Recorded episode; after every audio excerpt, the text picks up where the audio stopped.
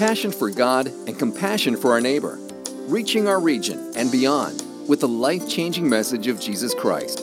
This is Crosswinds Church. And now, here's Pastor Kurt Truxas. Well, this morning uh, I am excited to be in a passage that is one of the passages that I really like in the Gospel of Mark. This is the story of a really good dad. A good dad with a really sick son. A son that was often beaten, a son that was battered, a son that was abused, abused, a son that was, was sick. But the dad was always there for his boy. No matter how bad it got for this little guy, the dad was always there. I mean, this dad literally saved this child's life multiple times. No matter how difficult things were and how long this thing drug on with him, this dad didn't give up. Now, we're sort of used to hearing stories about abusive dads, absent dads, dads who aren't there. It's refreshing to hear a story about a good dad for a change, isn't it? especially when it's found right in the text of Scripture. Now, before we dive into the story, and I introduce you to this good dad and his sick son, let me just give you a little running start as to where we were in the previous weeks. We're working our way through the Gospel of Mark, and last week we were actually studying the Transfiguration. In the Transfiguration, Jesus took Peter, James, and John. They, they went up a mountain and on the mountain, while Jesus was in prayer, it was supposed to be a prayer meeting, Jesus was transfigured, the scripture says, right in front of those three guys Peter, James, and John. Transfigured is the Greek word metamorpho, which is where we get our word metamorphosize. It's like the Avengers. You know how the Avengers changed from like a normal person to like an extraordinary person? This is like the Avengers plus a lot more. Because when Jesus was transfigured, instead of just being in his humanity, God allowed for his divinity to also shine through his humanity and be seen. The scriptures say that his face was like the sun. It was bright and shining to the point you couldn't even look at it. His clothes were transformed to be completely white, white as light and flashing pulsing like lightning. That's pretty checked out cool, isn't it? That's Jesus, not just in humanity, but in his humanity displaying his full divinity.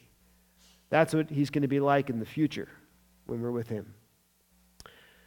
Well, after that brief transfiguration was over, uh, Jesus, with Peter, James, and John, began to head down the mountain. And as they headed into the valley, that's where we, we pick up the story that we're studying today. Now, we know that there's a lot of similarities to Jesus' transfiguration on the mountain and Moses when he went up Mount Sinai. And he was also exposed to God's glory.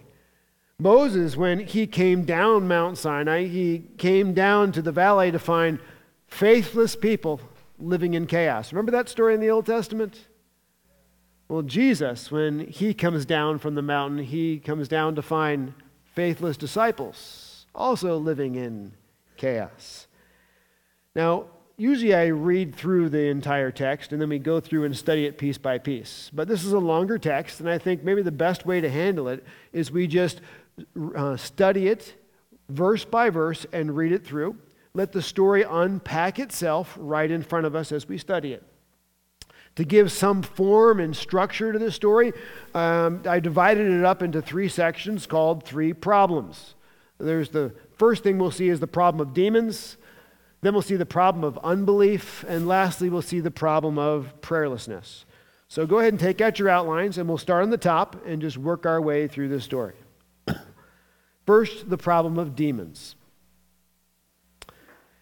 And when they came to the disciples, they saw a great crowd around them and scribes arguing with them. At this point, Jesus had only been gone roughly uh, five days to a week when he was up there on the Mount of Transfigurations. He comes back and he finds scribes with the remaining nine apostles, and they are arguing. They're arguing with the apostles, and there's a great crowd gathered. You may wonder, like, why is there a crowd there? I think it's really simple. Remember junior high when there was going to be a fight at the bike racks? Once that gossip got around, the entire school went to the bike racks to see what happened with the fight. I think that's all it is. What we uh, find is that there's a fight between the scribes and the remaining nine apostles. Word gets out, crowds come from everywhere because they want to see what's going to happen. It's like MMA, cage fight, apostles versus scribes. Let's see who wins, you know, no holes barred. Another question how did these scribes even get here? You've been following along in our story. You know that what Jesus has done is he actually left the region of Galilee because he was constantly finding himself in fights with the Pharisees, scribes, and other religious leaders. So he went 25 miles north to the area of Caesarea Philippi, which is where he's at at this point. It's primarily a Gentile region. And what he's trying to do is spend time teaching his apostles before he dies. He only has a few months until he departs at this point. But apparently, Jesus has been gone for a while, and this is what I call the bounty hunter scribes. Uh, they eventually have tracked him down. They found him in the region of Caesarea Philippi. While Jesus and at least three of the apostles were not there at the moment, they did find the remaining nine apostles, so they began to harass them and, and just make their life completely irritable. Sort of like what you see every day in American politics. I knew I'd get an amen on that one. Right. Now, at the moment, how are things going? Just to tell you, uh, the nine apostles are losing. They are losing miserably they're sort of getting beat up by the scribes, and we'll see why they're getting beat up in a few moments. Now, I don't know about you, but when I've been in those kind of fights where things are not going well, that's when you wish you could pl- fight tag team style. When you're on the bottom, you let like tag your friend in, right? He could jump in and give you a break. Well, that's exactly what we have here. The nine apostles are losing, and guess who shows up to tag team in for them? Jesus. And he's going to win. So pick up in verse 15. And immediately all the crowd, when they saw him, were greatly amazed, and they ran up to him and greeted him.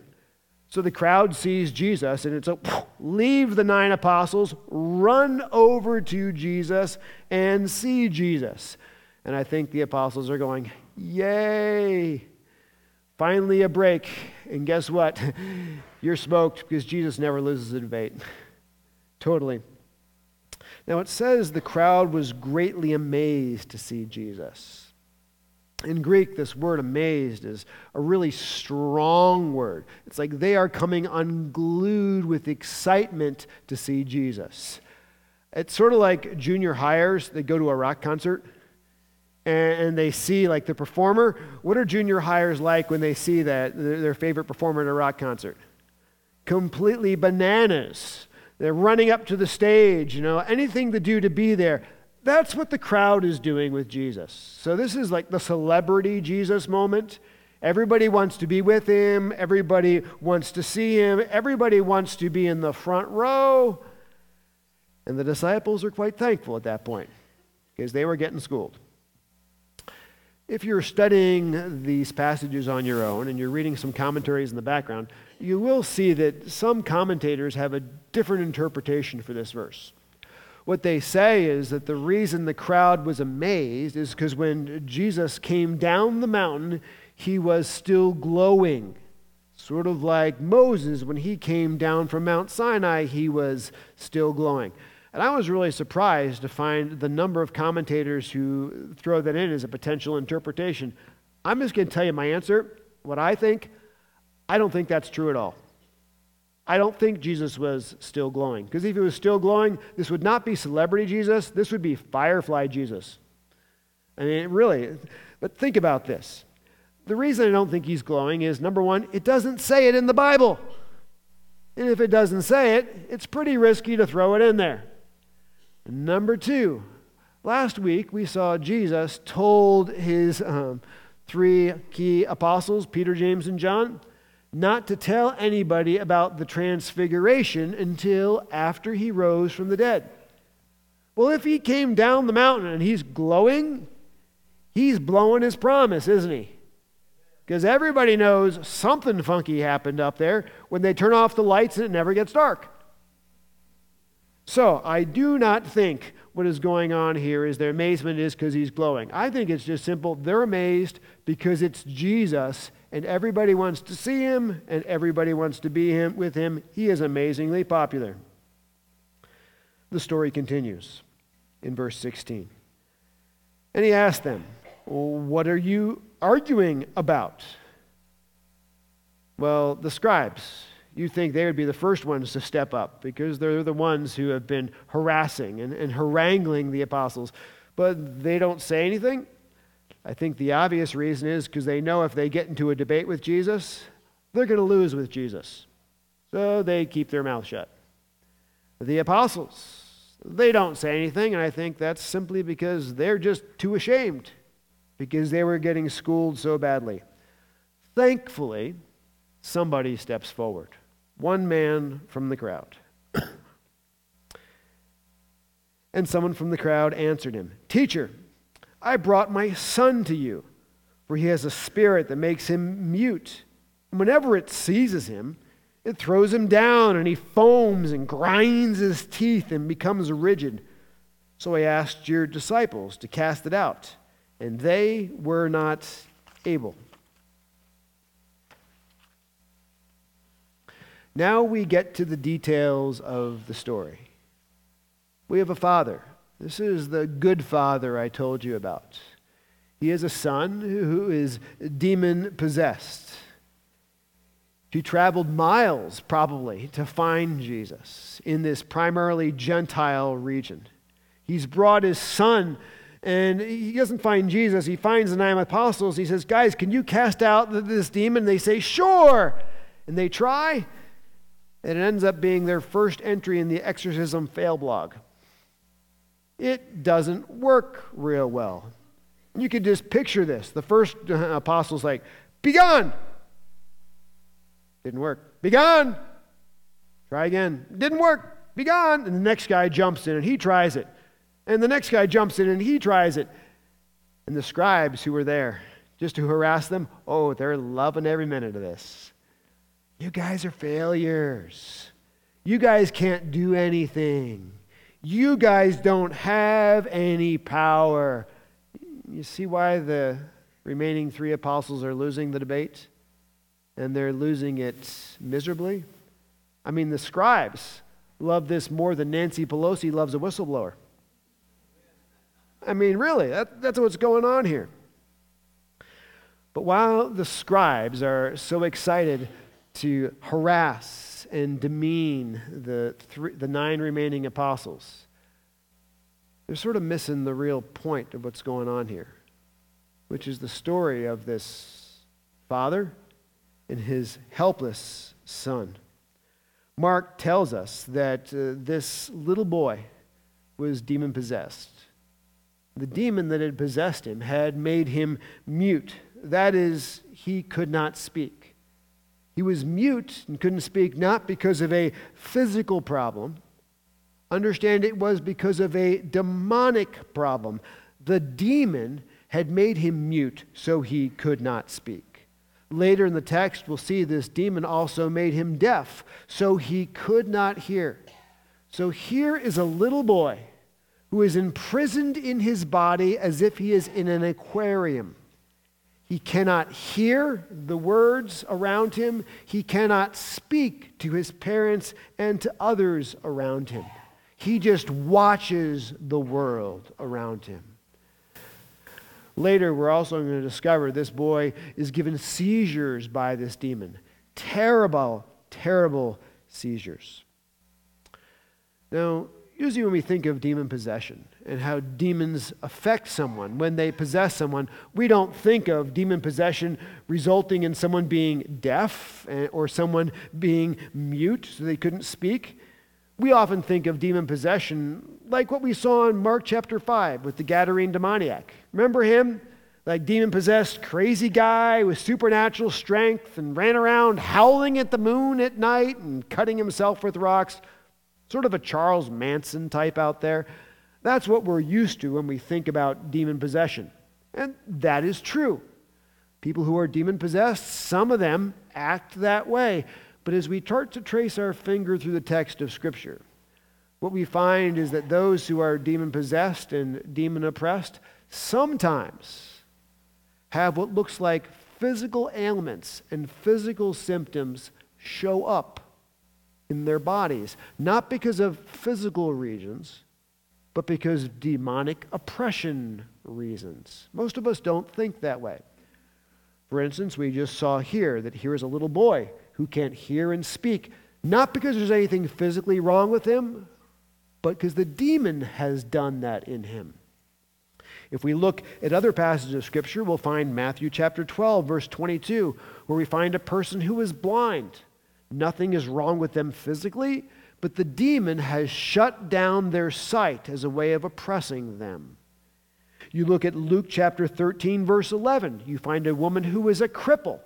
She's crippled not because there's anything physically wrong with her, but the demon has crippled her. So the Bible tells us that sometimes when you have people who are dealing with physical sickness or physical suffering, it has a physical origin but not every time. Sometimes things like blindness, loss of hearing, loss of speech, crippling, they can have demonic origins in and of themselves, just like this little boy. We'll see as we continue to study that this boy also has seizures. Uh, some people have pointed out that these look like epileptic seizures. And if they are epileptic type seizures, I want you to know they are not problems with this boy physically. The scriptures are clear that these seizures are demonically orientated and demonically originated. That's where the problem comes from. He doesn't need to be physically cured, he needs to be spiritually cured. Let's look at more what this demon is doing to this precious little boy. Mark tells us that the demon, when it would throw him into a seizure, would th- literally throw him onto the ground. There he would foam at the mouth. There he would grind his teeth and become rigid. If you're this little boy's father, it'd be terrifying to watch heartbreaking to watch your little boy as the demon takes over his body and he grinds his teeth and he throws himself on the ground, no doubt hitting the corners of tables and smashing his head. No doubt hitting rocks or, or hard things on the ground, bruising him, cutting him, beating him. Can you imagine what the father is going through when he sees this demon oppress his little boy? There's a parallel account uh, of this in, in Luke. And Luke, remember, is actually Dr. Luke. So he likes to write about these things more from a medical perspective. So I, I like what he does when he describes this very same incident in Luke 9:39. He says this, "And behold, a spirit seizes him, and he suddenly cries out. It convulses him so that he foams at the mouth, and shatters him, and will hardly leave him." The word shattered in Greek is extremely strong words. It means to break something to the point that it is literally crushed into little pieces, almost to the point of being in dust itself. How would you do that to a human being? Those of you who watch football maybe have seen somebody be completely shattered on the field. Have you ever seen where a receiver gets the ball and he's tackled not just from one side, but another side? And maybe even a third side at full speed all at once. The guy's helmet is literally flipped off of his body, twirls in the air like a rag doll, lands on the field, and doesn't even move. Completely broken, shattered to pieces because of the hits. That's what this little boy is facing. When this demon takes over in him and he convulses and he throws himself on the ground and he flails about, he is shattered, broken, ruined, nothing to be able to get up. It says this also that the demon will hardly leave him. This is happening all the time. We're not talking every six months. We're not talking every week the demon oppresses the boy this way. We're talking multiple times a day. His arms are bruised, and before the bruise even has a chance to heal, there's another bruise on top of it. His hands are cut. Before there's a chance for the wound to heal, the wound is torn back open again because the demon is beating him constantly.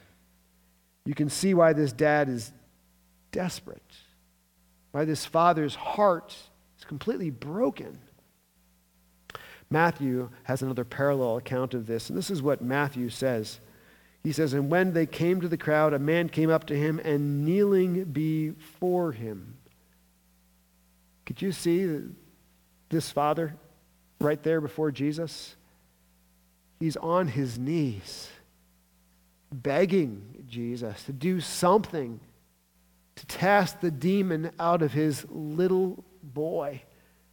His heart is broken as he watches his son suffer like this. In the parallel account of Luke, in Luke 9 38, it tells us that this was the father's only child. No other children at all in his life. The total object of his affections is beaten, bruised, and bloodied.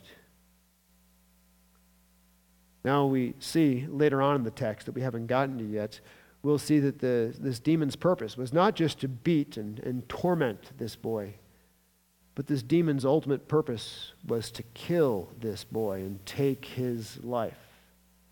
And that many times this demon would throw him into fire or water to kill him.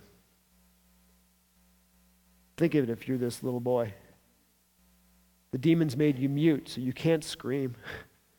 The demons made you deaf, so you can't hear, but the demon takes over your body. And you find yourself grinding your teeth, and you're trying to fight it, but you can't. And the demon is going to take it, it's going to throw you, and you see the campfire only feet away, and your own feet slowly walking to the campfire, and there's nothing you can do because the demon has possession of you, and the demon throws you into the fire. Imagine the terror in that little boy's mind in those moments. But when he went into the fire, there's another pair of hands that went into the fire the hands of his father. The father who burned his own hands to save his little boy's life, pulling him out, not just once, but again and again. That dad came to his rescue. Sometimes the demon cast him into bodies of water, intending to make him drown as they made him stiff and rigid. But there's always a second splash that followed. That was the splash of the father who dove in after him. Father who, who grabbed him, who, who saved him.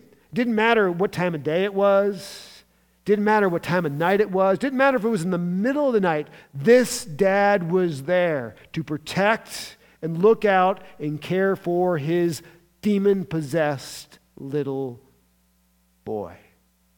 This is one good dad. Now, what's interesting is the apostles had tried to cast out this demon. But for some strange reason, they couldn't. If you've been following along with our story in the Gospel of Mark, you remember that back in Mark chapter 6, Jesus had given the apostles the ability to cast out demons. And they had done that. And that every other time before this, they had been effective. Look what it says back in Mark chapter 6. And they cast out, speaking about the apostles, many demons. and anointed with oil many who were sick. But the question becomes why were they successful then? But why weren't they successful now? Why couldn't they cast this terrifying demon out of this little boy? That brings us to the second point of our study, which is the problem of unbelief. Mark chapter 9, verse 19. This is Jesus speaking. And he answered them, O faithless generation, how long am I to be with you? How long am I to bear with you? When Jesus starts this with oh, by the way, that's not a customary greeting. That's what you call an exasperation. Jesus is frustrated. He's disappointed. He's sort of angry. He's like, guys, you know, how long do am I going to be with you? And the answer is, at this point, not much longer. And then he says, How long am I to bear with you?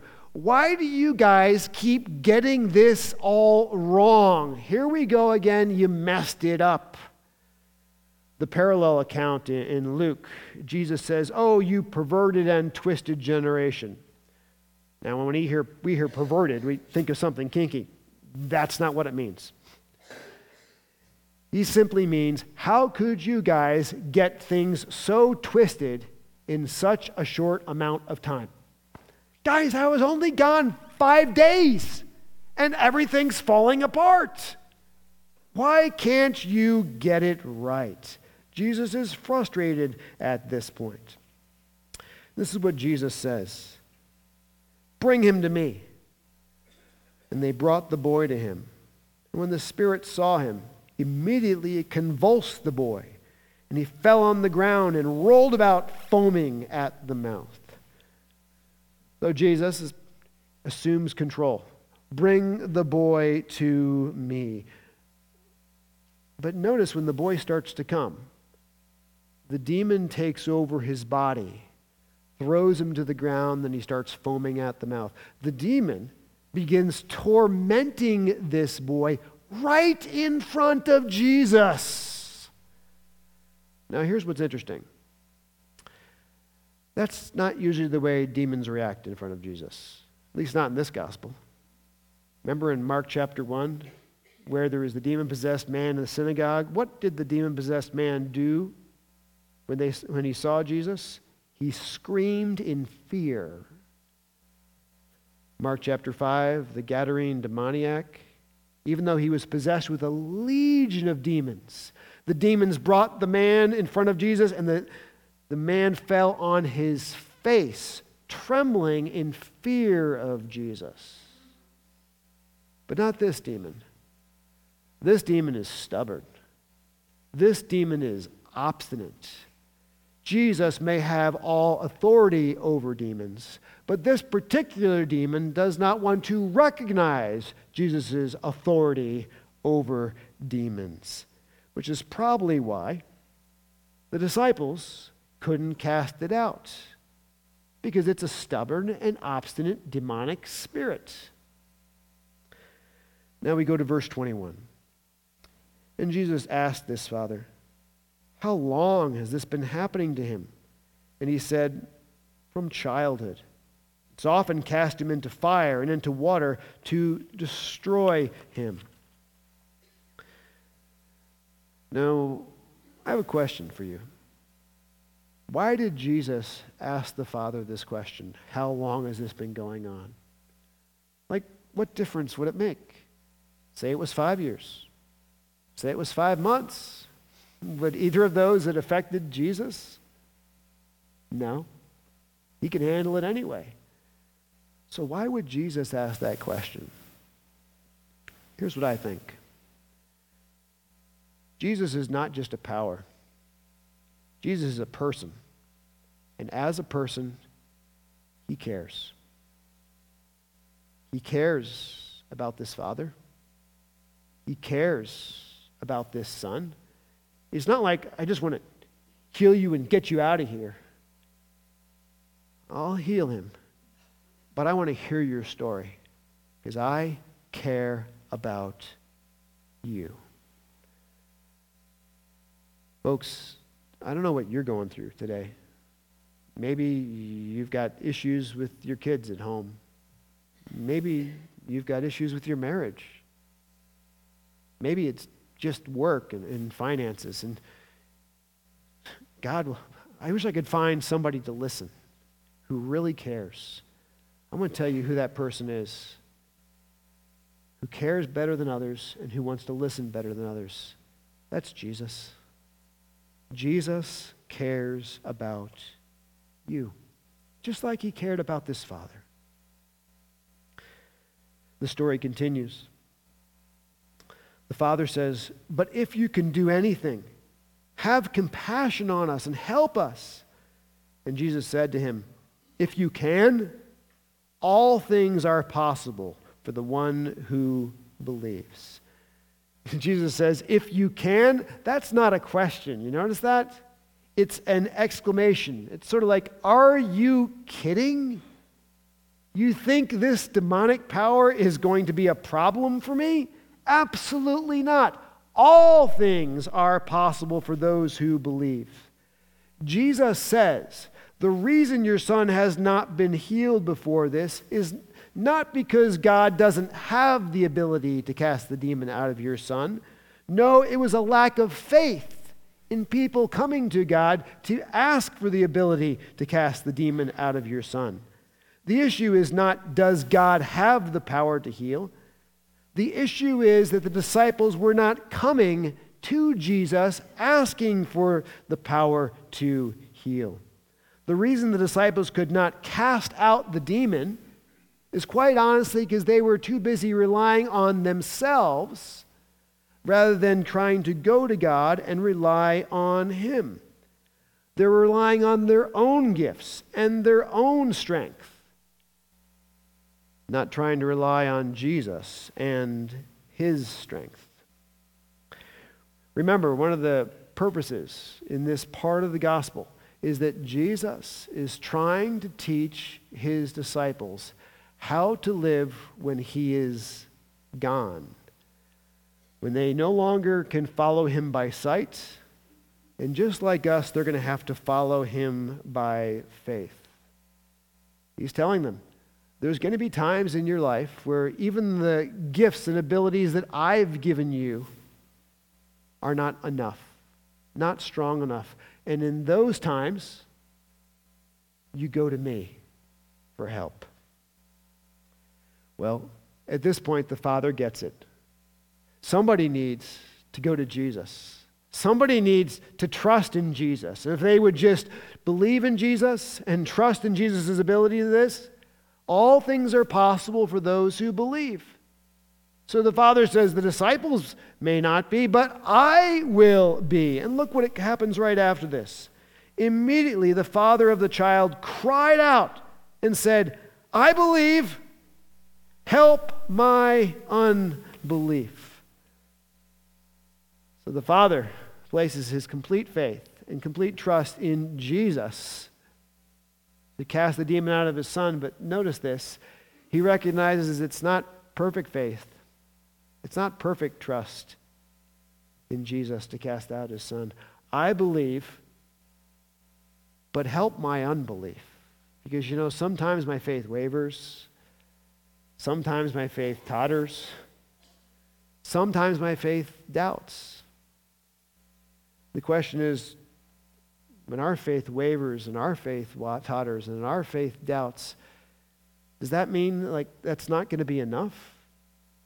What we find here is this father with his wavering faith, his faith that sometimes is in unbelief, it's enough. It's enough for Jesus to heal his son. Let's go to Mark chapter 9, 25. When Jesus saw that a crowd came running together, he rebuked the unclean spirit and said to it, You mute and deaf spirit, I command you, come out of him and never enter him again. And after crying out and convulsing him terribly, it came out, and the boy was like a corpse, so that most of them said, He is dead. The Father has placed his faith in Jesus to heal his son. Not perfect faith, sometimes unbelieving faith. but he's placed it there.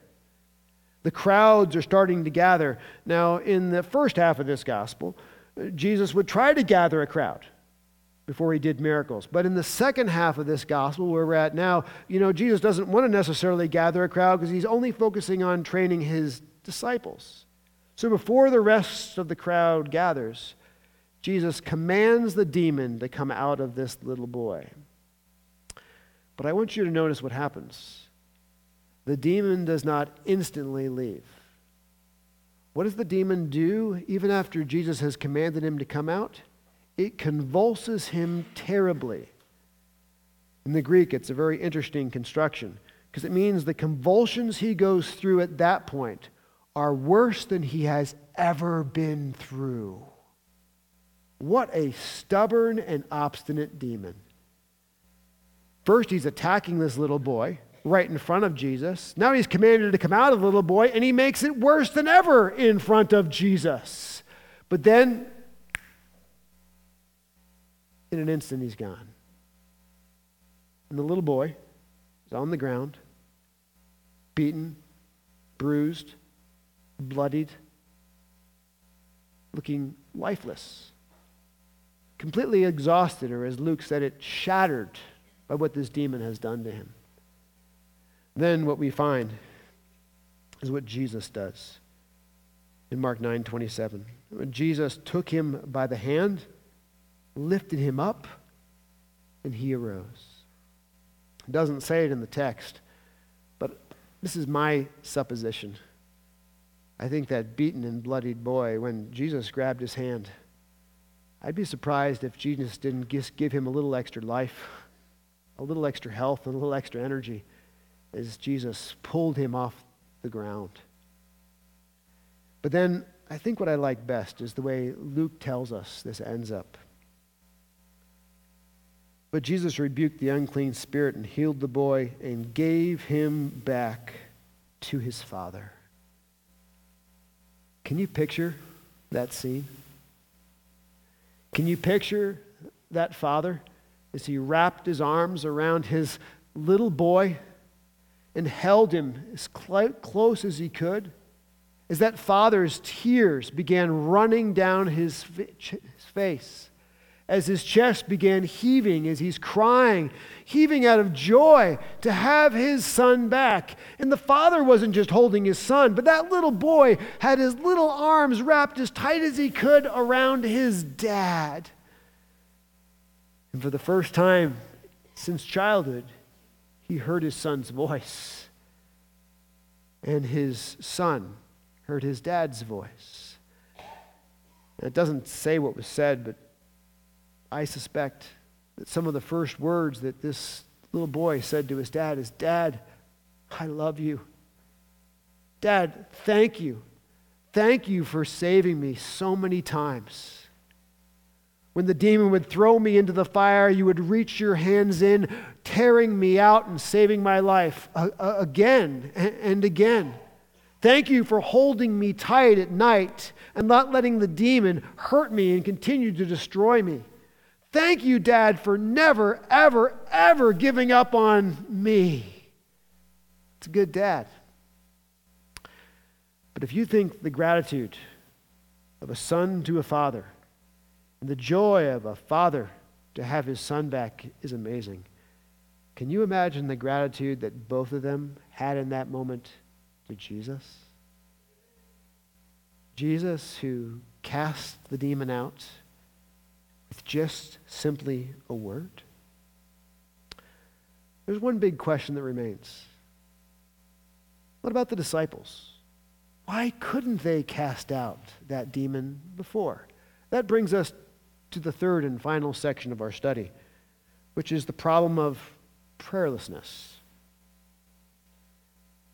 And when he had entered the house, the his disciples asked him privately, why could we not cast it out? And he said to them, This kind cannot be driven out by anything but prayer. In the Gospel of Mark, we've noticed that whenever you see that Jesus goes into a house with his apostles, we know it's for private instruction uh, to his disciples. That's always what happens. And Jesus says, Let me just tell you the reason you could not drive it out is because when you couldn't do it on your own strength, none of you stopped and prayed and asked for my strength. That's it. The apostles had been with Jesus for years, two and a half years at this point. And as soon as Jesus was gone for a brief period of time, all they kept doing was relying on themselves. And it wasn't enough. But they had access to Jesus. They had access to his limitless power. It was all available to them if they had just stopped and prayed and the demon would have been gone. That brings us to our application. The application is this when we find ourselves in situations that are more than we can handle, turn to Jesus in prayer instead of relying on our own strength. Remember, the disciples had been given the gift of exorcism by Jesus, but they had always really exercised that gift by relying on their own strength, their own power, but there came a time when using their God given gift in their own strength wasn't enough. And they needed to make sure they used their God given gift relying on Jesus' strength and going to Him in prayer. The problem is they didn't do that because they were too proud to pray. They were not desperate. They were not humble like this father whose prayer was simple. It was only five words I believe, help my unbelief. Not perfect belief, but it was enough. Just calling out to Jesus in prayer for his help. This applies to our life as well, folks. I don't know what you do for a living. Maybe you're an engineer. You solve problems for a living as an engineer. And when things don't seem to work, you just buckle down and try harder. I can do it in my own strength. That's what the disciples said. Didn't work. Maybe you're a life group leader and you, you're in life group and somebody shares something and you say, Well, I can figure this out on my own strength. And if I can't figure it out, Google can figure it out. But that's all about trying to do things in our own strength rather than what the scriptures tell us here, which is stop and pray and ask for Jesus' strength, Jesus' wisdom, and Jesus' power. One other thing I want to mention to you God places us in situations beyond our ability to teach us to pray, so we learn to depend on Him. Did you ever think that God, in His ultimate wisdom, lined things up so that this father and this boy with this particularly stubborn demon would show up to the nine apostles when Jesus was gone? Like he lined things up so they could realize that their strength, their power, and their wisdom wasn't always enough. They needed to rely on him. Folks, this week, you're going to run into things that are beyond your normal God given strength, wisdom, and giftedness. The question is, what are you going to do? Be like the disciples? Be too proud to pray and just try harder? Or are you going to be like this humble and desperate father and call out to God in prayer, I believe, I need your help. Help my unbelief. And my friends, that simple prayer is enough. Let's pray. Jesus, we just want to confess that so many times in life we have become accustomed to trying to do everything in our own strength, own wisdom, and own power. We are out of the habit of just taking a few minutes to pray as we face challenges and difficulties in life and, and, and looking to you. And for that, we ask your forgiveness. I pray that this week we would be more like this humble, desperate dad rather than the prayerless disciples who were too proud to pray. We ask this in your name. Amen. This has been a presentation of Crosswinds Church. More of Pastor Kurt's sermons can be found online at christtourculture.com. Thanks for being with us, and may God continue to enrich your life.